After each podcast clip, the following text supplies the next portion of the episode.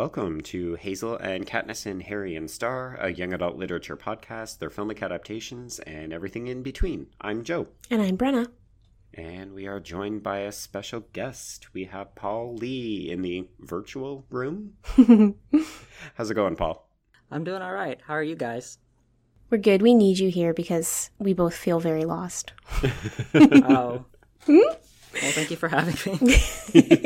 No pressure. We put no pressure on our guests at all. Not at all. Not at all. So this week we're talking about Orange Marmalade, which is a South Korean webtoon. And you betcha. We'll be looking at the TV adaptation of it. And I really enjoyed it, but I was confused, like true. Conservatively 65% of the time. Yes, and we should probably mention that we chose this particular text because it was suggested to us by people who listened to the podcast. So a while back, I think quite a while back, we put out a call asking people to give us regionally specific or national specific texts, and we ended up getting into quite a interesting thread on Twitter by users, let's see, I've got their names here, Saya, Jessamine Price, and Peroma. Sorry if I mispronounced that. They had a really good time dissecting a bunch of different, I believe they were all Korean texts, but they might have been different kinds of anime, manga, in this case, manhwa. And they ended up settling on Orange Marmalade as their suggestion. So that's why we are doing it today. And there was a general consensus that I would like it. And I do. It's true. It has... very important. Teen romance and not at all scary monsters, which is a big bonus for me. Which is surprising considering that it is still a teen vampire text as well. I know, but they're the gentlest vampires ever. I kind of love them. They are, yeah. But before we do that, Joe, we should probably do the news. Do you have any this week? Yes, I do. As always, I'm a little bit bad in the way that I'm advocating for a text that I haven't actually begun to read. That just seems to be a recurring theme of the podcast. But I'm going to bring to light a book that I was given by a former coworker that I never got around to cracking the spine on. But you may be familiar with this one, Brenna. It's called Aristotle and Dante Discover the Secrets of the Universe. Oh, Joe, you're in for such a treat. It's so good. So this is by Benjamin, I think it's O'Leary Seance? Yeah, I'm not sure. But his books are fantastic. Yeah, I was surprised to see that it's such an award-winning book. So that's exciting. The quick rundown for people who may not know it. This is the Wikipedia description. It's set in El Paso, Texas in 1987, and it follows two Mexican-American boys, Aristotle Airy Mendoza and Dante Quintana. And it also follows their friendships, their struggles with racial and ethnic identity, sexuality, and family relationships. And it has won just a crazy amount of awards. So it has won the Lambda Literary Award, Stonewall Book Award for LGBT Fiction, Amelia Elizabeth Walden, and Pura Belpre Narrative Medal for Latino Fiction. Oh, and one more, Michael L. Prince Award for Young Adult Fiction. Yeah, which is one of the big ones. The Prince Award is like, yeah, huge. Okay, for some reason, whenever you mention that, I always imagine Prince, like... I know, I remember when I discovered that too. So far behind on the times. It's but apparently there's rumors that it's being adapted into a film, but it looks like there hasn't been any news since last year. No. So, could still be happening, but who knows? It's uncertain. You're going to love it, honestly. If you love Becky Albertalli's voice, you are going to love the voice in this book. I promise you. Yeah, excellent. Okay. Mm-hmm. And what about you? What have you got? I have news, Joe, and get this. It's not about a book I'm reading. Sure. I have news about actual film adaptations. Okay. When do I ever have news about film adaptations? I'm so proud of me. Paul, she never has news. Never about films. So I'm going to do two quick hits because they both tie back into the show and to texts we've either already done or are going to do really soon. Okay. So the first one is The Sun is Also a Star, which is the second book by Nicola Yoon, and we have Everything, Nicola Yoon's first book, scheduled for an upcoming podcast. Yes. The Sun is Also a Star is about Natasha and Daniel, who kind of have a meet-cute on an ordinary day in New York City, but they are complicated by the fact that Natasha's family is facing deportation. So happy times. But honestly, they have like this perfect day. Like that's what the book is about, basically. She can't change the fact that she's getting deported, and they have, well, they have a whole bunch of tension, but they also have this like one perfect day, and it's really beautiful. Okay. And it's weirdly hopeful, and it's great, and I'm so excited. So the film is actually, I didn't know it was in process. It's actually coming out May 17th, and it's directed by Rye Russo-Young. What? Really? Yep. Okay, yes. I think I did know that because way back in the day when we were doing Before I Fall, I saw that she had another film on the horizon. So I'm very excited because when this hits, I think we should do it, but I guess we're going to do everything first, which is also good. But I'm just very excited because, you know, friend of the show, Rye Russo-Young, a great, diverse YA romance. It's just so my wheelhouse. And to keep the lady director train rolling, the other piece of news that I have is that Turtles All the Way Down, John Green's most recent novel, is in production now, and it is being directed by, well, first of all, it's being adapted by Isaac Aptaker and Elizabeth Berger, the showrunners for This Is Us. Okay. And they also apparently were the screenwriters on Love, Simon. Right. So we know and love their work. Yep. And most interesting, Hannah Marks has been named as the director. Okay. I don't think I know her. She's an actress. She's best known for Dirk Gently's Holistic Detective Agency, which I haven't watched. It's very kooky. The reason why this is exciting news, though, is she's 25. So okay. This will make her one of the youngest female directors of a major Hollywood picture ever. That's really cool. Yeah. And also, I think probably a good fit for John Green's material, which is obviously, you know, dedicated to that youth market. So. And teenage girls in particular. This is another teenage girl protagonist from John Green. This is a much more, I won't say serious novel, because obviously The Fault in Our Stars is serious, but it's a more polished, more accomplished novel. It's a sort of adventure story about teenagers who go on the search for their neighbor's dad who has gone missing. Yeah, but okay.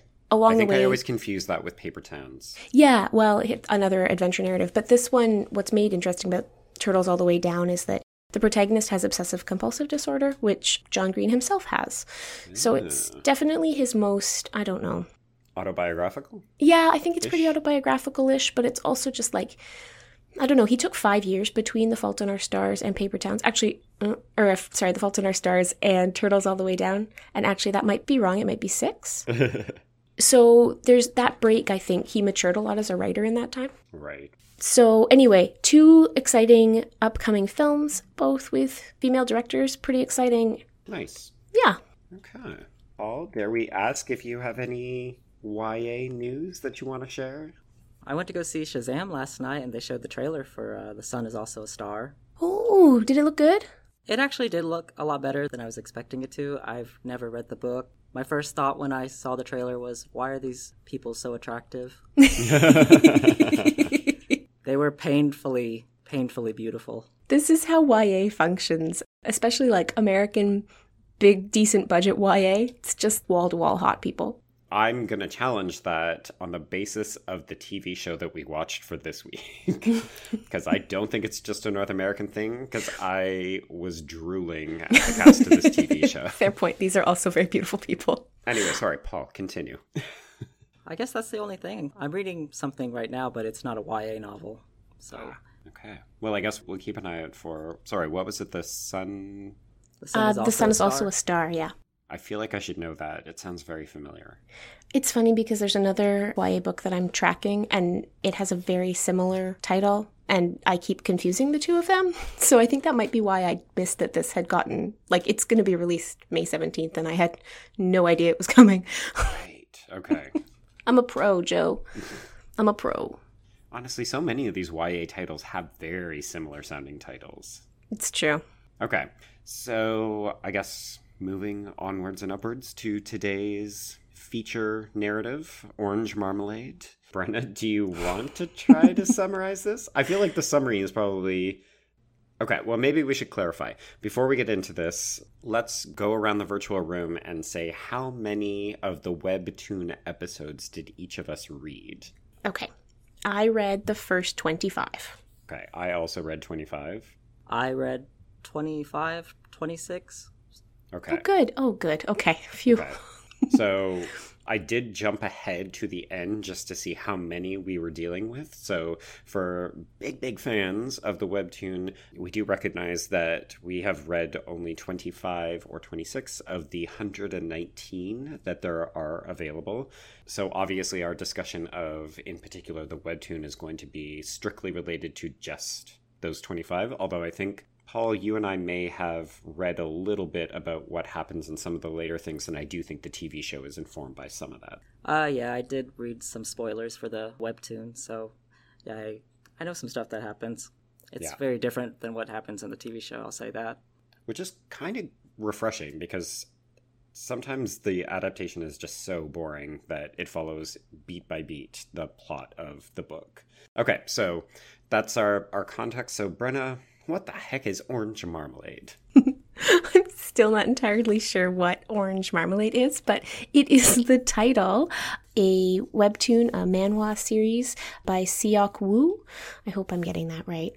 This is a teen romance / teen vampire story, but the context is really interesting. So vampires have been hunted basically like almost to extinction, and then there's like a peace treaty between the humans and the vampires, and so the deal is that vampires get to live among humans, but they have to only drink pig blood, they have to file down their teeth and basically sort of go unrecognized. The protagonist of our story is Marie, and she is a teen girl. She likes music and boys and pig's blood because she is a vampire. And we're at this pretty interesting moment when the series starts in sort of human-vampire relations, because there are some vampires who seem to be kind of agitating for more freedom or more ability to like kind of live their lives, and humans are getting more vocal about wishing that they would die out or be hunted. And so the tensions are there, and Marie feels the sense that the other people at her school, if they found out, that she would be in danger because, you know, people talk openly about like vampires are scary and they should be killed off, etc., etc.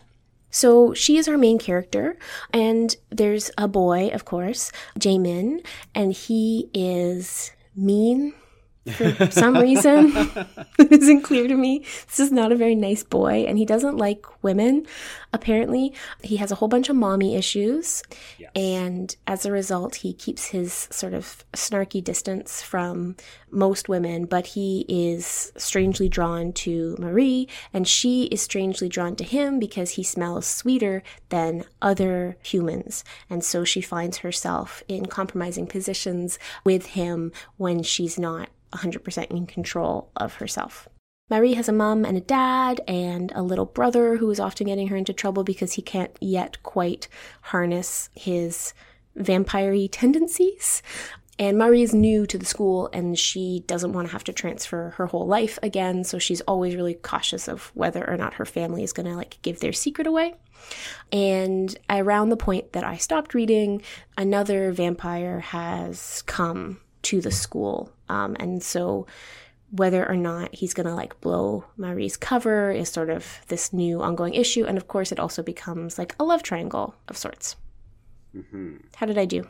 Not too bad. There's two other characters that we should probably highlight. There's Suri and Woomi, and those are her not quite friends because they sort of force themselves upon her so that they can start or restart the high school band, which is very, very important to this narrative. Like, music is a fundamental character in the plot because we discovered that Marie is quite a good singer, and Jaemin is also brought into the narrative. His mother really wants him to join the band. It's her way of trying to reconnect with him after they're falling out.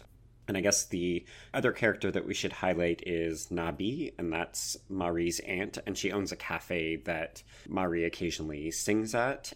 So Marie's entire family are vampires, and Nabi is kind of an example of what Marie could be if she let herself become more part of the human world. She's very reluctant to engage in any capacity. Nabi's also really openly a vampire. Like, her friends know that she's a vampire and they're okay with it. And she has like this social world where she can be like completely open and honest and herself. Yeah. She's like the cool aunt that you wish Marie would listen to more openly. Mm-hmm. I liked Nabi a lot. Me too. She's probably my favorite after the baby, who I love also. Right. Toddler. Yeah. Okay. So what do we all think of Orange Marmalade as a webtoon? Or maybe should we talk about what a webtoon is, since it is distinct from other things? Yes, because this was my first. I mean, I've read webcomics before, but this is definitely something different even than a webcomic.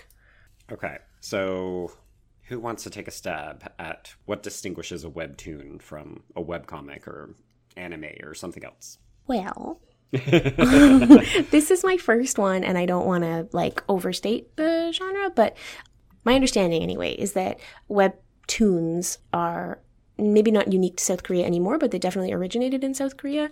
And the thing that I found most interesting about it is that it's clearly designed to be read on a smartphone. Because I read the first few issues on my computer, and I'm so annoyed because the pages like don't line up properly, and you have to like scroll a weird amount, and then you have to kind of do like this weird half back scroll to get the next button. And then I was like, maybe I'll just try this on my phone. And I was like, oh, this is a very pleasurable experience to read on a phone. Oh, that's super interesting. Paul, how did you read this?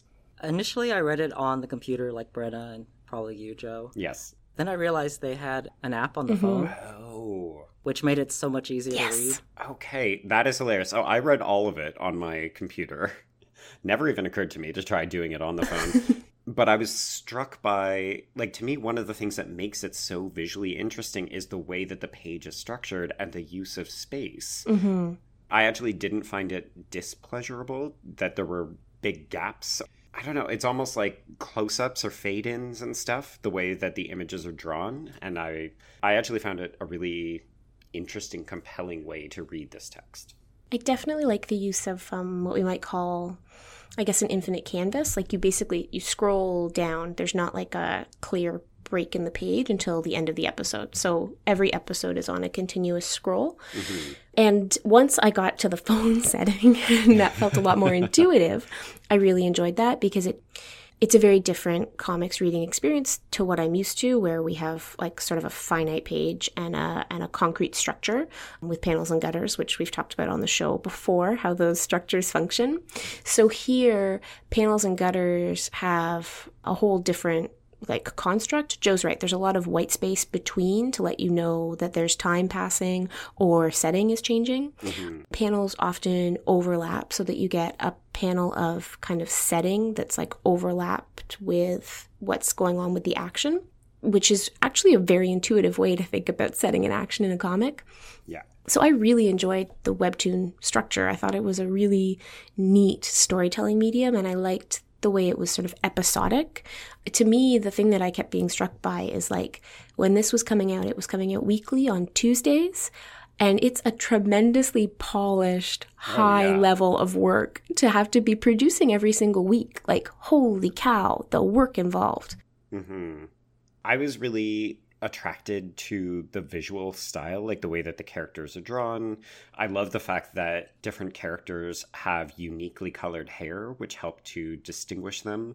And of course, then we've got like the very playful way that, I don't want to say it's an anime feature, because we have seen it to a certain extent in Scott Pilgrim when we read that, although I gathered that Scott Pilgrim was influenced by Asian comics. Definitely manhwa and manga for sure. Mangas.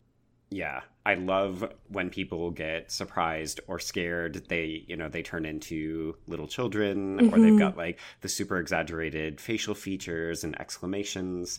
So the partnership with the new way of reading it as a webtoon mixed with that delightful playfulness, I think really helped me to appreciate it, especially when the storytelling itself I found a little bit rocky in parts. So I was like, well, at least visually, I'm really captivated by this, even if I didn't always love the story.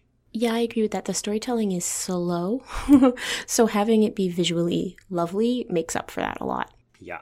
Paul, what did you think? Well, I really like the art style of the webtoon, especially the detail that goes into just the background. Yes. That was considering this was a week-to-week thing, that was very impressive. Especially liked it when they were transitioning seasons to the fall and when they were introducing more sepia tones. I thought that was really beautiful. And it was a little jarring at first to read for me because I grew up reading manga, which reads the opposite way for us. Right. And so when I was when I first started reading Orange Marmalade, I was reading that way. Oh, really? Because I was expecting it to be like how they do it in Japan. And so I was really confused for a little bit because I was like, this doesn't make any sense. Yeah, I was reading some background history on manhwa just because like I have no context for it. And one comic scholar I was reading suggested that if you think of it as the impact of the huge cultural influence of America in South Korea post-war alongside the rich history of manga. Like you take those two things, like Japanese manga and really it's in a lot of ways it's a colonially inflected art form in two directions, right? So yeah, I thought that was a really helpful way to conceive of how the art style is functioning. One of the things that I noticed when I was looking into some of the background history is that this was also about accessibility and trying to resuscitate a dying market. So it seemed like the consumption of different types of comics wasn't making money or it was dying off to a certain extent. And Webtoons was one of the responses to make it easier to get out to people, but then also to profit off of things like the internet where you could make a lot of money by charging small subscription fees or paying for ads. So having it available online meant easier access for people. And it's kind of crazy the numbers that, not Orange Marmalade, but just as a whole, the manhwa industry and Webtoons were making. Like, there's something like 2 million people reading this on a daily basis. Wow. So the numbers are astronomical. Like the demand for content is huge. So it also, I think, helps us to appreciate why this was coming out on a weekly basis, because that demand was there. And these stories, like a lot of serialized stories, can really capture an audience. And then all of a sudden you've got them hooked. Like 119 episodes for this particular one. That's 2 years worth of hits and recurring audience coming back. Part of the thing that I found interesting was at the bottom of each episode, you can actually read comments from people. So yes, I love people that. Can actually read that. And like, even as of the time when we recorded this, there were people who were still leaving comments being like, I just watched the show and now I'm coming back to this, or this is part of my annual reread. Like this series has been done for a number of years. So it's obviously connecting with the people who like this form, but also this particular story. For me, it's really like it's a combination of all these things that we're talking about. The idea that the art is so incredibly detailed, like the labor, I know I've already said that, but the labor of this comic really blows me away. And the fact that I find the storytelling so slow is, I think, similar to critiques of other serialized texts that we've looked at. Like you have to repeat stuff for people because maybe they didn't read the last episode or maybe they read it 2 weeks ago, right? Yeah. And so it changes the storytelling mode, and I had to remind myself to be patient with that because I'm doing the equivalent of binging it, right? Like I'm reading it in a different way than it was designed to be taken in. And so reminding myself of that. It's interesting too because the series, I'm not really transitioning yet, but the series relies so heavily on flashback, and I'm not sure if that is... It's like a reference to the way the webtoon is written. Yeah, I can't tell if it's a reference to the way the webtoon is written or just a convention of the genre. Because again, this is like totally new to me and I'm very open about my ignorance here. But for me, it was like a helpful callback. You know what I mean? Mm-hmm. Yeah. Yeah. All right, so let's get into the narrative. What did we think about the storytelling of Orange Marmalade? As I said, I mean, I found the storytelling slow, but I think it does a very good job of world building within the constraints. Like, I'm actually pretty impressed with a serialized comic that I'm just reading on the screen, how convinced I was by sort of the rules and structure of the world. Does that make sense? I think so. I think to build on that a little bit, one of the things that impressed me was the deliberate not just pacing, but also the need to say, I don't need to explain everything to you right now. I'm going to slowly peel the layers off this onion as we go. I'm so used to a kind of attention deficit disorder audience mode out of Hollywood, where they're saying, so we've got vampires. Let me tell you all of the rules about how vampires work in this world, or how we're different from all the other stories you've seen. And in this case, it's like, yeah, she's a vampire. Yeah. If you wanted more, we'll tell you more in 10 chapters. Like... Well, it's true. And you get to learn things intuitively just by seeing the way she lives her life. There's not a lot of exposition here, right? Everything we discover through interactions between the characters, with some exceptions. But for the most part, it's a very, Joe, it's right up your alley. It's all show, don't tell. It really, really is, yeah. I had a similar issue where I did find myself getting a little bit impatient. It's a problem with trying to binge this particular format where... Mm-hmm. I think had I been reading this on a week-to-week, I probably would have been fine with it. But as it was, I kept getting frustrated by Mari and Jaemin's interactions because I was just like, you folks have been over this. Like, yeah, they do have the same conversation like 97 times in 25 chapters somehow. Yes. And part of me, again, and Paul, maybe you can correct me if you've been reading any other texts that are kind of in this vein, part of me was like, am I being... ignorant? Maybe this is a little bit more reflective of how people are having conversations on the other side of the world or in these kinds of texts, or is it just that episodic web format? Well, Orange Marmalade, when I first heard the name, it immediately reminded me of this manga and this anime I used to watch when I was younger called Marmalade Boy, which was about these two teenagers who like each other, but for some reason, their parents met on a cruise and they switched partners. And so now they're all living in the same house. So there's this like quasi-incestuous vibe going on. Right. But the artwork reminded me of Marmalade Boy, and the deliberate pacing of how they draw out the romance is very similar too. But I've just noticed that's just very common with manga and anime, the whole drawn-out chase. So I just wonder if that's what this was influenced by, because I know before the 90s, I know Japanese manga was very hard to find in Korea because of, reasons. Political reasons. I won't go into that. But after that, I noticed, they started importing more manga and localizing it, and it was becoming more popular. And I just wonder if that's what influenced Orange Marmalade, because a lot of those goofy faces and when they turn into little characters in the comics, that's something you regularly see in manga or anime. Yes. Yeah. It's so evocative and expressive. Like, exactly how that person feels inside their body in that moment when they're suddenly transformed into like a screaming toddler. I loved it. Well, and even the use of sound effects as... not quite like thought bubbles or dialogue text.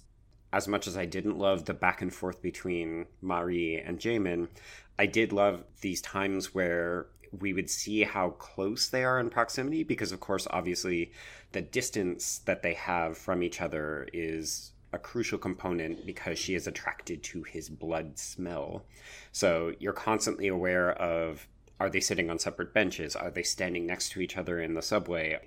There's so much attention to detail about, he's like stooping closer to her and she's like zinging away. Yes. All of those really evocative sound effects that are actually written into the text so that you can get that better understanding. Like, I could hear them clearly in my mind as I was reading, and I just thought, this is wonderfully sensory considering that it's a two-dimensional text.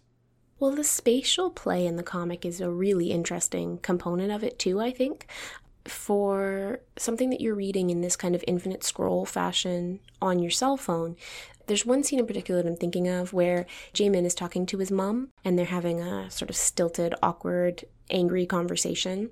And you think that they're sitting next to each other because you're just going like back and forth from one head to the other, one head to the other. And then all of a sudden, his mom says, I don't understand why we have to sit like this. And Jaemin says, well, we're plenty close enough. And then the view pans out, right? And all of a sudden you realize that they are actually sitting on two separate park benches. Yeah. And it's drawn in two separate panels with white space between them. It's genius. Yeah. So this idea of sort of space and temporality always being at play is just really effectively rendered visually. Like, this is a very well crafted comic. Visually speaking. Yeah. Okay, so I'm going to transition into something that I did not care for. Okay. As much as I said earlier that music is really important to this text, the storyline about Suri and Woomi trying to get Mari to join the band and all the drama about people not knowing how to play instruments and how they should prepare for a performance that's seemingly happening very, very soon, and no one seems prepared for it. No. I kept getting frustrated with that, and I understood that it was obviously a way to break Mari out of her shell, but in terms of a narrative anchor, I found myself disinterested, particularly when I want to know more about Mari and her vampire status and maybe what makes Jaemin different.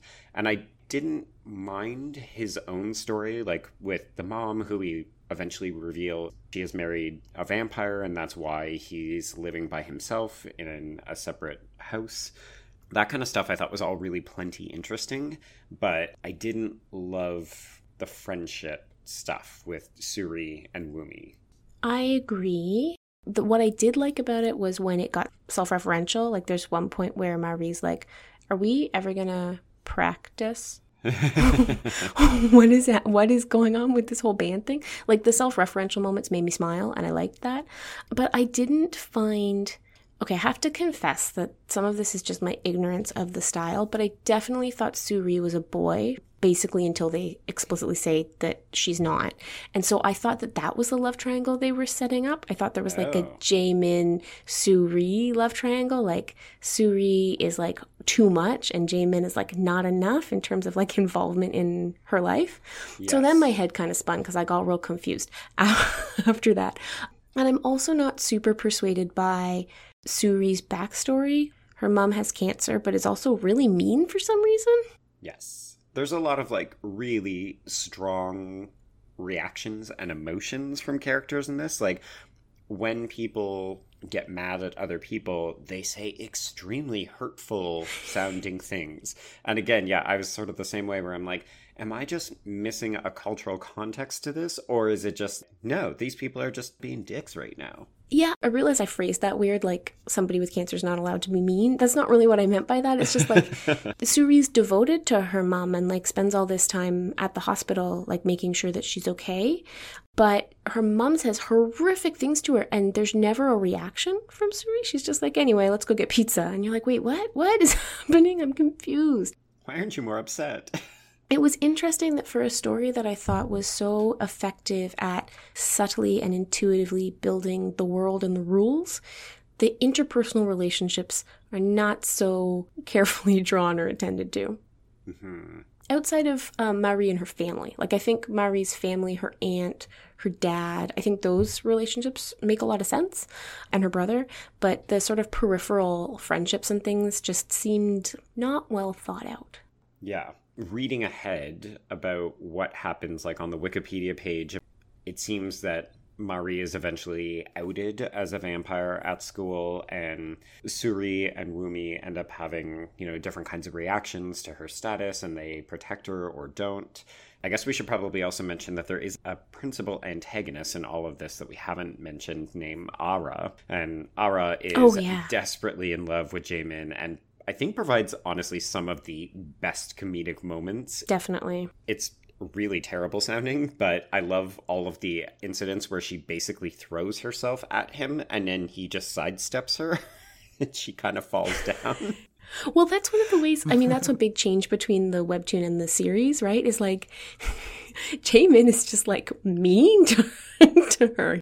In the TV series, he's made to be just a generally good guy who is sort of not interested in her but doesn't want to be cruel. In the webtoon, he's just cruel to her. He's just like, nope. Yeah, like just so casually indifferent. No, I just don't have time for you. Can't be bothered with you. Yep. All I was going to say, I just remember that one part in the webtoon where Ara, I guess she grabbed Jaemin by the hand, and Jaemin's had the most visceral reaction. He said... I don't know, something about dirty hands. Yes, yeah. Oh, yes. And she's like crushed. She's like, dirty hands. It's just, I don't know why he was like this, but then I read spoilers ahead and I thought, okay, now it kind of makes sense. I really get the impression that we're meant to read a lot into his behavior at school as having been influenced by the relationship that he has with his mom and how much he's hurting inside. Is that sort of on the right track, Paul? Yes. I can't really remember if they brought up his father in the present day storyline in the TV series. I don't remember his character, if he was in, was he even in? Not the TV series? In the like the first 4 episodes? No. But I'm pretty sure why he resents his mother so much in the webtoon is because of his father and how his father treated him after she married the vampire. Oh, interesting. And it gets kind of dark, and I don't know if you want me to spoil it or not, but I can hold off. Yeah, let's maybe not, just because I will say that one of the challenges that I had with the webtoon is that even though we read 25 episodes, I really honestly felt like we weren't even getting into the crux of the action by the end of it. Like, we arbitrarily picked 25, mostly because 25 ends on a bit of a cliffhanger where you're like, ooh, something juicy is going to come in, but also we don't have time to read 119, so... It's definitely true. I really felt like I had just been introduced to these characters. I mean, which is obviously true. Like, we read less than a quarter of it. So if we had read only the first 1.5 Scott Pilgrims, we would have felt the same way probably. Fair. So yeah, I definitely think I was saying to Joe in our text prior to this episode that this might be something that we need to revisit. Or definitely I'd like to read more manhwa and read more webtoons and watch more K-drama, because I definitely think there's a heck of a lot of conventions of the genre that I don't understand yet, and I think I will get a lot more out of all of this once I do. Mm-hmm. Yeah, it really is a bit of a gap in the knowledge, isn't it? Well, for me, for sure. I'm fully copping to my ignorance here. This might be a good time, actually, to transition and talk about the TV show, Joe. Absolutely. Okay, so Orange Marmalade got made into a TV show in 2015, and it was a 1-series K-drama. So it lasted for 12 episodes. It ran for 11 weeks on Fridays at the seemingly exceedingly late time of 10:30 at night. Oh, really? I was just like, I don't know that I would watch a TV show that's 50 minutes long that starts on Fridays at 10:30, but to each their own. So this TV show was actually not exceedingly popular, so I'm not sure if it was only ever intended to be 12 episodes or if they would have taken the story further. I gathered from the rate at which they plow through some of the plot in these early episodes, though, it does seem like they maybe anticipated that they would do it as a single one-off story.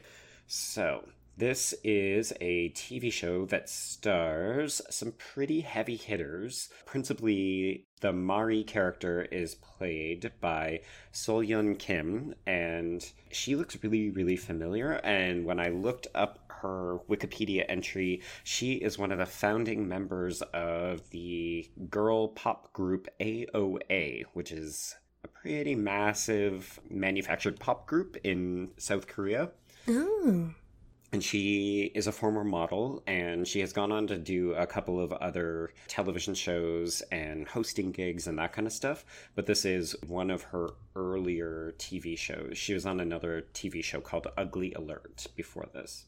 Can I just say that I think she hits the perfect beats when it comes to like that balance of cute and mysterious. Sweet, but also mysterious and like secretly a vampire. Like, I just think she is a complete delight in the role. I found her magnetic to watch, and I really enjoyed her. Mm-hmm.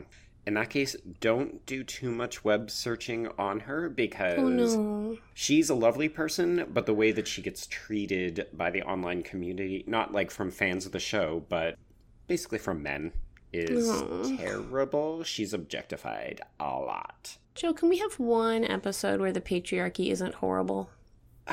No, unfortunately not. Okay, cool.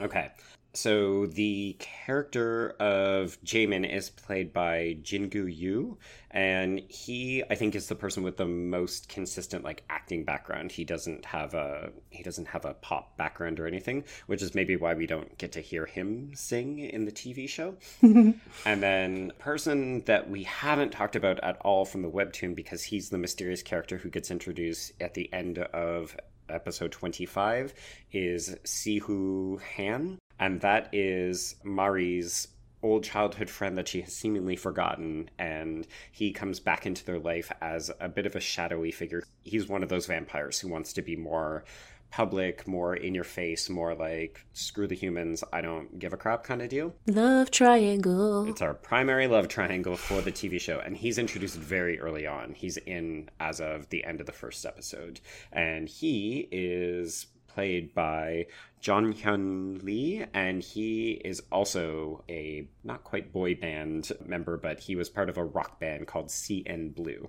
So I can't remember, do we see him sing in the TV show? No, I think just her. He does sing later on in the TV series, but it's very limited. Okay. It's more like him just singing in front of a store, but that's at the very, very end of the series. Okay. Yes, actually, thank you, Paul. This would be a good time for us to also clarify how much of the TV show did we all watch? Oh, yeah, I watched the first 2 episodes. And I watched, I think, the first 3 episodes, and then I kind of sped through 4, 5, and 6 because I wanted to see the unusual event that starts in episode 6. And I watched all of it because I just couldn't stop. I really, honestly, I have to say, so my life is crazy because it's finals here, and so I'm marking all night, every night, and I have a toddler. If my life wasn't structured by those 2 things right now, I think I would have inhaled the whole series in one fell swoop. I really liked it. And I feel 100% the same way. This felt like teen crack to me. Yes. When I started that first episode, I was like, 50 minutes? Is this South Korean Netflix creep? Like, what is going on with this? And honestly, I think 10 minutes in, I might as well have just glued my face to the TV because I was totally sucked in, loving the drama. Honestly, these people are all skin model gorgeous. It's true. They're fantastically beautiful. Whatever oil of Olay is for teenagers, these kids are on it. Yeah, they've got some kind of elixir of youth, that's for sure. But I think for me, the thing that the TV show does so well, and I mentioned it as something that didn't quite work for me with the webtoon, is that the music is so good. Yes. The TV show. Yes. It's especially great when you're watching it with subtitles because the lyrics, because I watched one episode had the subtitles and it subtitled the music, and one episode didn't. And the episode that subtitled the music was amazing. The lyrics are so on the nose. It's amazing. Yes. Like, you could basically know exactly what's happening in the story from listening to the songs, and I loved it. It was like, I don't know, High School Musical with vampires. I just adored it. Yes. Oh, that's a compliment from me when I say that, by the way. I love High School Musical.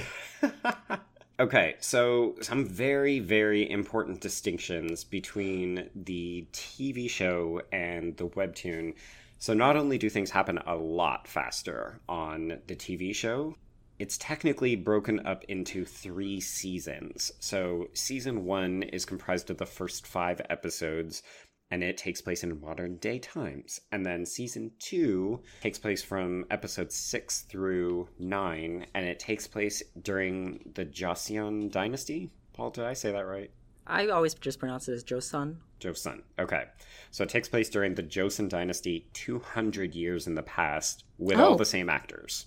Oh. And it is bonkers crazy. I am so bummed I didn't get that far. That's why I was like, I'm going to watch a couple of episodes, but I think I'm going to try to watch more because I saw that on the Wikipedia page and it kind of blew my mind a little bit. And then you come back to the modern day for the last couple of episodes. So, Paul, why don't you give us your impression since you've watched the entire thing? Let's see. I really like the TV show. I honestly probably prefer it over the webtoon. So far, of what I've read of the webtoon, I like the characterizations a little more. They felt more subtle, but still, you still got the gist of them based on if you've read the comic as well as watched the TV show. Mm-hmm. For instance, Jaemin is not so severe in the TV show. No, he's super cute. In the webtoon, he's very abrasive. Mm-hmm. Yes. And whereas the TV show, he can be a little aloof or he can be a little rude, but it's nowhere to the level that he is in the webtoon. Much more of a cinnamon bun. Yeah. And One thing I really wanted to bring up was the character of Ara was so different. Mm. Yes. I'm glad you brought that up. In the TV series, she broods a lot. You know, she's not as cocky or as outspoken in the TV series compared to the webtoon. She's very much a bully, but unlike what she is in the webtoon or what I've read, what will happen in the webtoon, mm-hmm. she's more subtle about how she bullies Mari. I think in general what the webtoon or what the TV show is doing more effectively than the webtoon is basically all of the secondary characters. And partly it's because, as Joe points out, things move a lot faster, so we get a lot more information, so we know more about these people. But, all the secondary characters just have a lot more flesh. They're a lot more real, I find. And yes, she's the perfect example of that for me. I guess one of the other big things that I didn't address is that the TV show is 100% focused on this love triangle between Mari, Jaemin, and Sihu. So the character of Suri is there, her friend who desperately wants Mari to join the band, and she's got the cancer-stricken mom in the webtoon. She's one of the supporting characters, but honestly, there's just this background cacophony of students in the classroom, and none of them really stand out in terms of stepping forward into the limelight to have an arc or something else. Like, they're there to play off the love triangle, or I guess the quadrangle, if you want to include Ara. So it really ends up being all about Mari adjusting to the school, Jaemin being attracted to her, not really understanding why. Sihu comes in and provides that dramatic conflict that all love triangles should have. And then Ara's kind of the mean girl who's pushing things along by escalating the stakes and really pitting Jaemin and Sihu against each other and saying, like, oh, well, if you like this girl, you're going to step in and protect her, or you're going to run away with her. So I think it just means that we have more time to flesh all of our main characters out, because we don't have these, I don't want to say unnecessary, but some of the storylines that are happening in the webtoon get put away so that we can focus on the main four characters.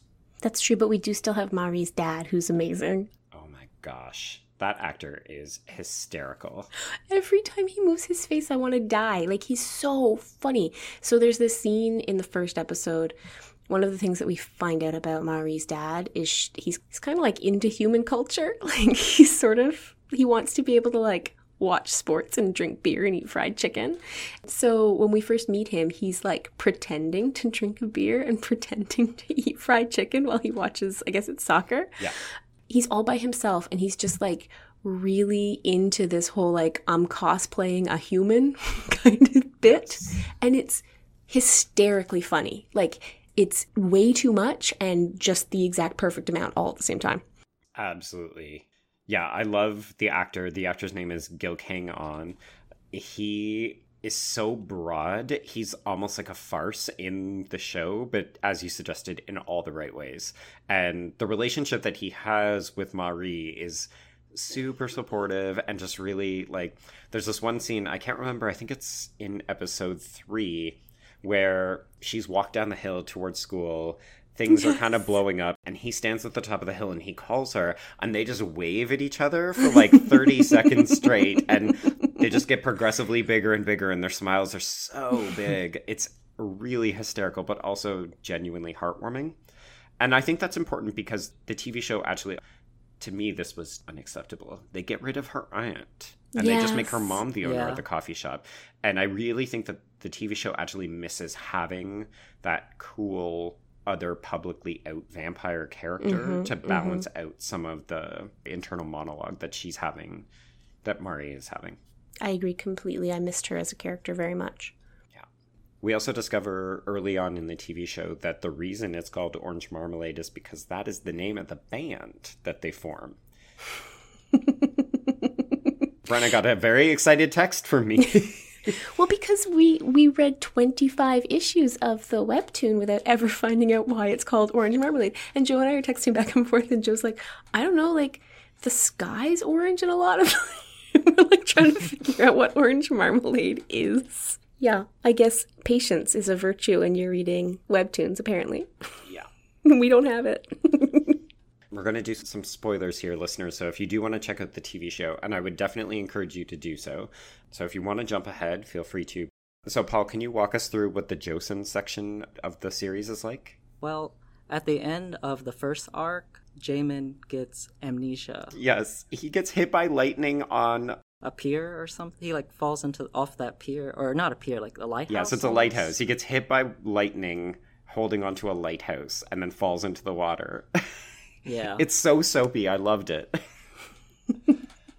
And so that, as it's revealed, he starts to have these visions during his amnesiac state. And basically the second arc is a flash, or flashes, that he's seeing in the third arc.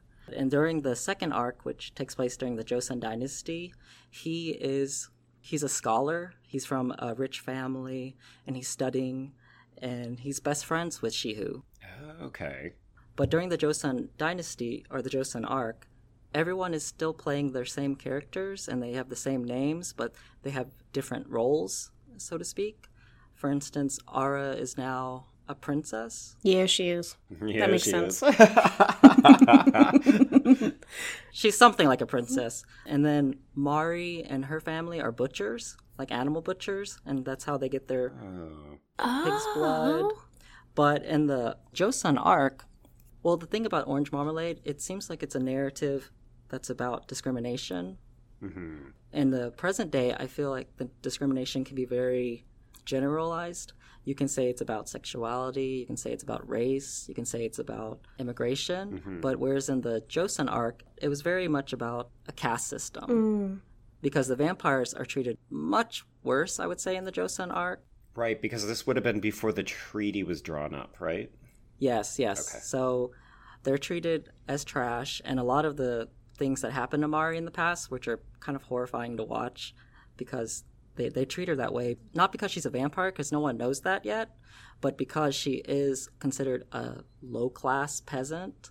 And so there are some instances where she's put into her place quite often by either Jaemin or Ara. And so it's very hard to watch.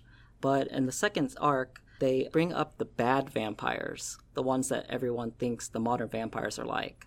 Because there's two clans of vampires in the Joseon arc. There's the good ones, which are Mari and her family and their friends. They don't feed on humans.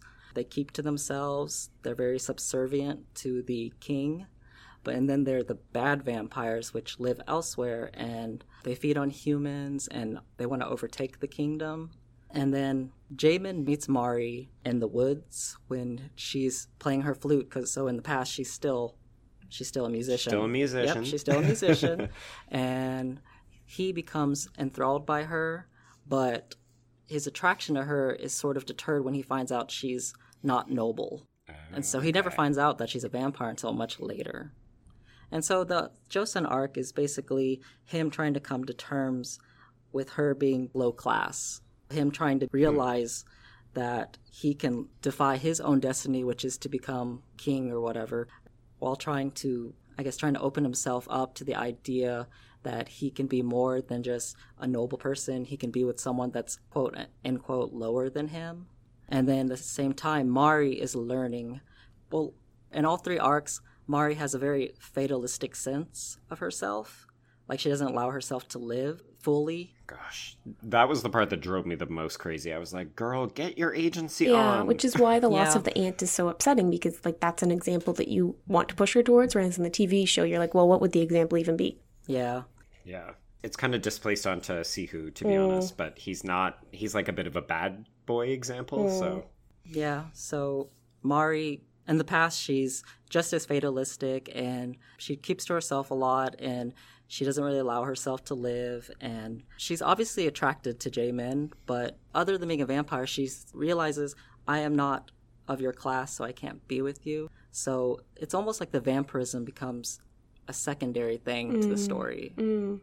So they don't even find out about her being a vampire towards almost the end of the arc. So interesting. It's honestly such a bizarre creative decision, especially since, as you mentioned, it may or may not be a part of the webtoon. I'm fascinated, if only because this is the kind of thing that you almost never see in North American TV shows. Like, the only examples I can think of in the YA context is, like, the final season of Felicity. Where... I was just going to say, this sounds like a total Felicity. She pulls a time travel. And... all of a sudden, we can travel through time. Yeah. One episode. But that's usually, like... that's when a TV show is kind of going off the rails or it's on its way out. Not, hey, we've got this one season idea. Let's just, you know, do an extended flashback for 4 episodes in the middle of our season. But it honestly looked really compelling. Like, the action that I was seeing, I was like, the costuming looks really good. The fact that they get to play up the relationships and change that dynamic a little bit is really interesting. So yeah, they put a lot of work into the second arc. There's a lot of choreographed fighting. Because Shihu, he's not a vampire in the past. He doesn't become one till later on. So he becomes head of the extermination team that is ordered to destroy the vampires. But the problem is he's fallen in love with Mari too. So the love triangle is still there. Naturally. Mm-hmm. In the second arc. Okay, I have to bring up something. Okay. And it's sort of a question for Joe in your more vast knowledge of vampires than mine. Okay. But I also spent some time doing some research on this online, and I found no satisfactory answers. So this was also a similar problem that I had with Twilight, which is that we have these discussions of vampires and coming of age and young women, and somehow menstruation's like never part of the conversation. Oh, no.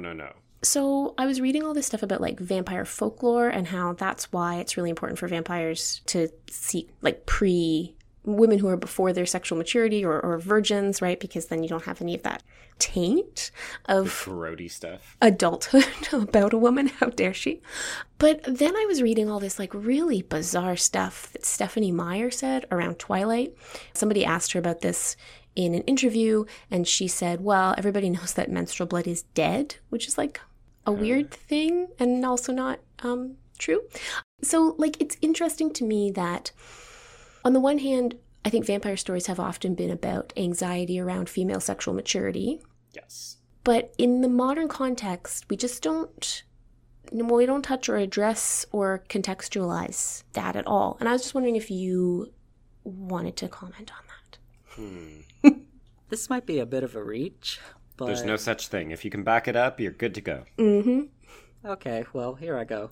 So, Joe, you saw the episode where... Jaemin gets strung up by that pulley or something, and Mari was debating whether or not to save him.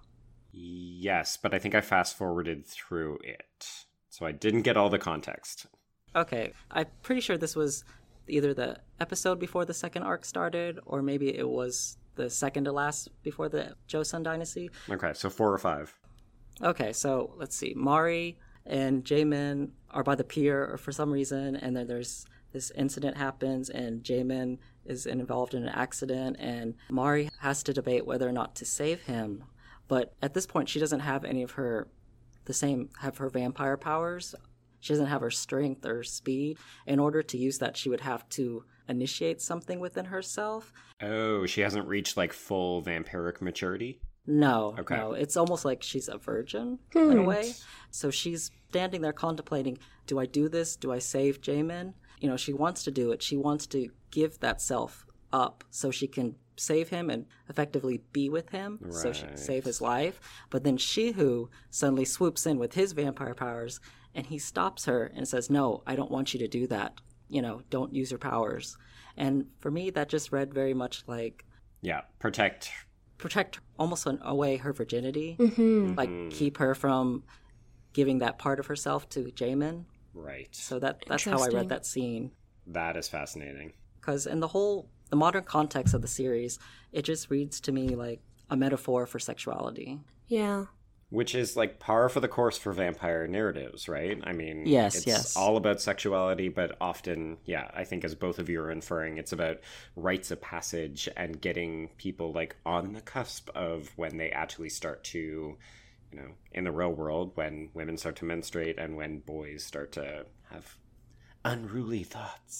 Well, there's one interview with Stephenie Meyer where somebody said, well, is it harder? Because, you know, the whole thing with Twilight is that Edward, he's always trying to not kill Bella because she smells so amazing or whatever.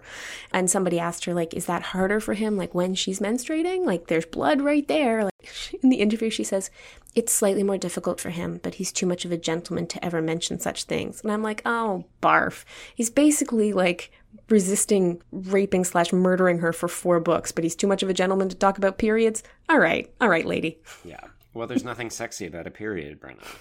Just drives me crazy because, you know, the reason it came up for me is because there's this one scene where in the TV show when she forgets, she can't get to her lunch, it's locked in her locker and she can't get into her locker. Yes. And she's like really, really sick, like she needs to eat. Mm-hmm. And I was just like, I wonder if we're thinking about the other source of blood in a high school. Just saying.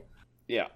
And, of course, that's also the moment where the chivalry swoops in, right? Mm-hmm. And Jamin first stops to prop her up, and she, like, almost collapses into his arms. And then he basically sends her on her way, and then she gets fully scooped up by Sihu. And you're just like, wow. Yep. I think that's what I love the most about it, is I could see so many of the conventional tropes in the TV show, but it was also so playful with them at the same time. There seems to be an acknowledgement of how melodramatic all of this is in combination with the music, and the performances are just so spot on. Like, everybody knows what they're doing. Like, yes, I am the bad boy. Yes, I am the virginal vampire main character. People are playing it up to a T, but it's so well executed that you can't help but just get sucked into it. I think what you were saying about it being a soap opera is, like, exactly dead on. It really is. I mean, it plays on that level, and the performances are on that level in a way that I'm being completely flattering with, by the way. Like, that's what makes it so engrossing, I think. Yeah, for sure. Do we have any other observations about either the webtoon or the TV show of Orange Marmalade? I'm ready for YA bingo, if not. Bingo! Not a good bingo. Okay. We're going to ask Paul to go first because he is our guest. So, Paul, do you have a YA bingo slot? I have quite a few, actually. I can just go with one for now, if you like. Why don't you give us a couple if you've got some? Okay. Well, some of them are also reaches, so just bear with me. Mm-hmm.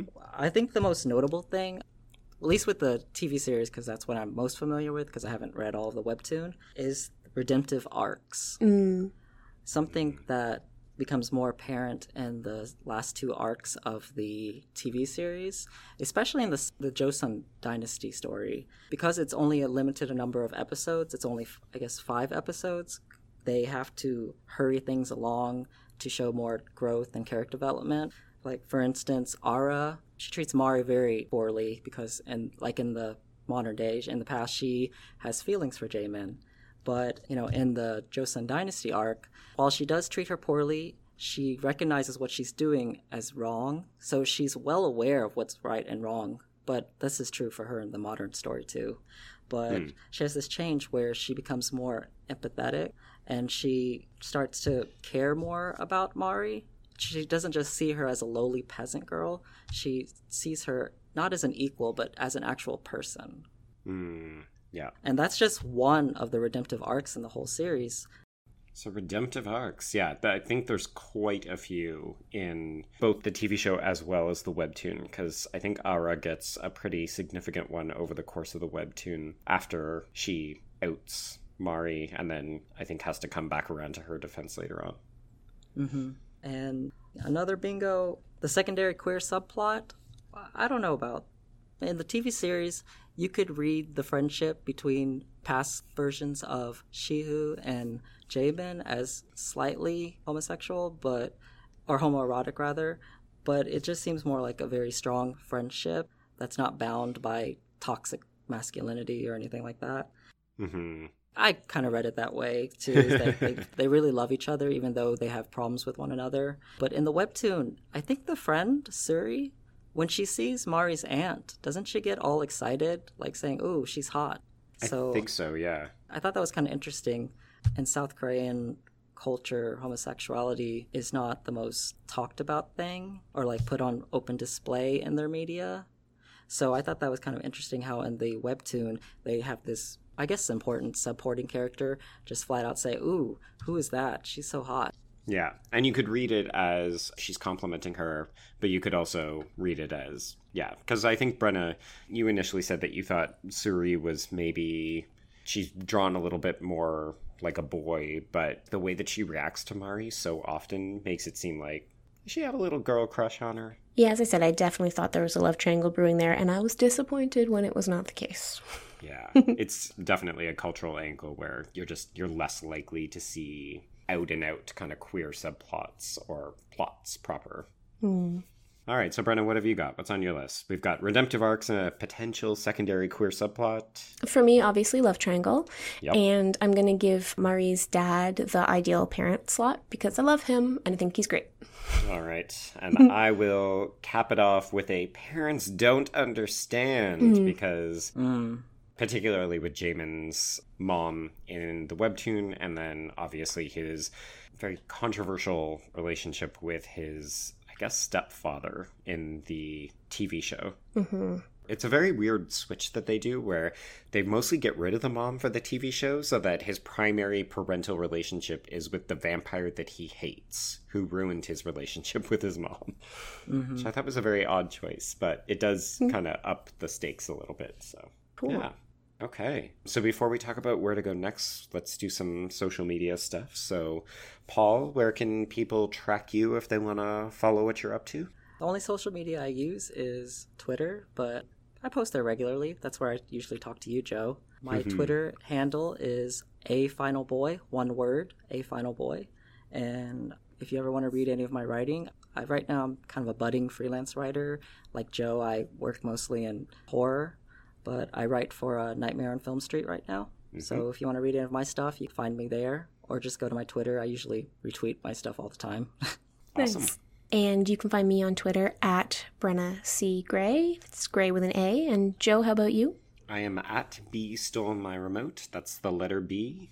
And if you want to chat to both of us at once or talk about what's going on the show, you can always use the hashtag HKHSPod. And Joe will give you the email address if you've got Orange Marmalade fanfiction to send us. Of course, because Brenna can never remember the email address. So. I can't. It's hkhspod@gmail.com. Yes, we've received no fanfiction. I'm very disappointed. So I'm hoping that maybe we'll get some Suri Mari / fanfiction for this episode. Or if you just want to like send us detailed explanations about all things Orange Marmalade, we are happy to read them in either the Twitter or Gmail universe. Definitely. And next week we're back in Brenna's comfort zone with something we foreshadowed on the Sabrina episode. The new Netflix original Noah Centineo joint, Perfect Date, and the book that inspired it, Steve Bloom's The Stand-In. Mm-hmm. So we're firmly back into YA rom-com territory just for you. Thank you. And thanks for joining us, Paul. This was great. Oh, thank you for having me. All right. So until next time. I'll see you on the page. And I will see you on the screen. Bye-bye.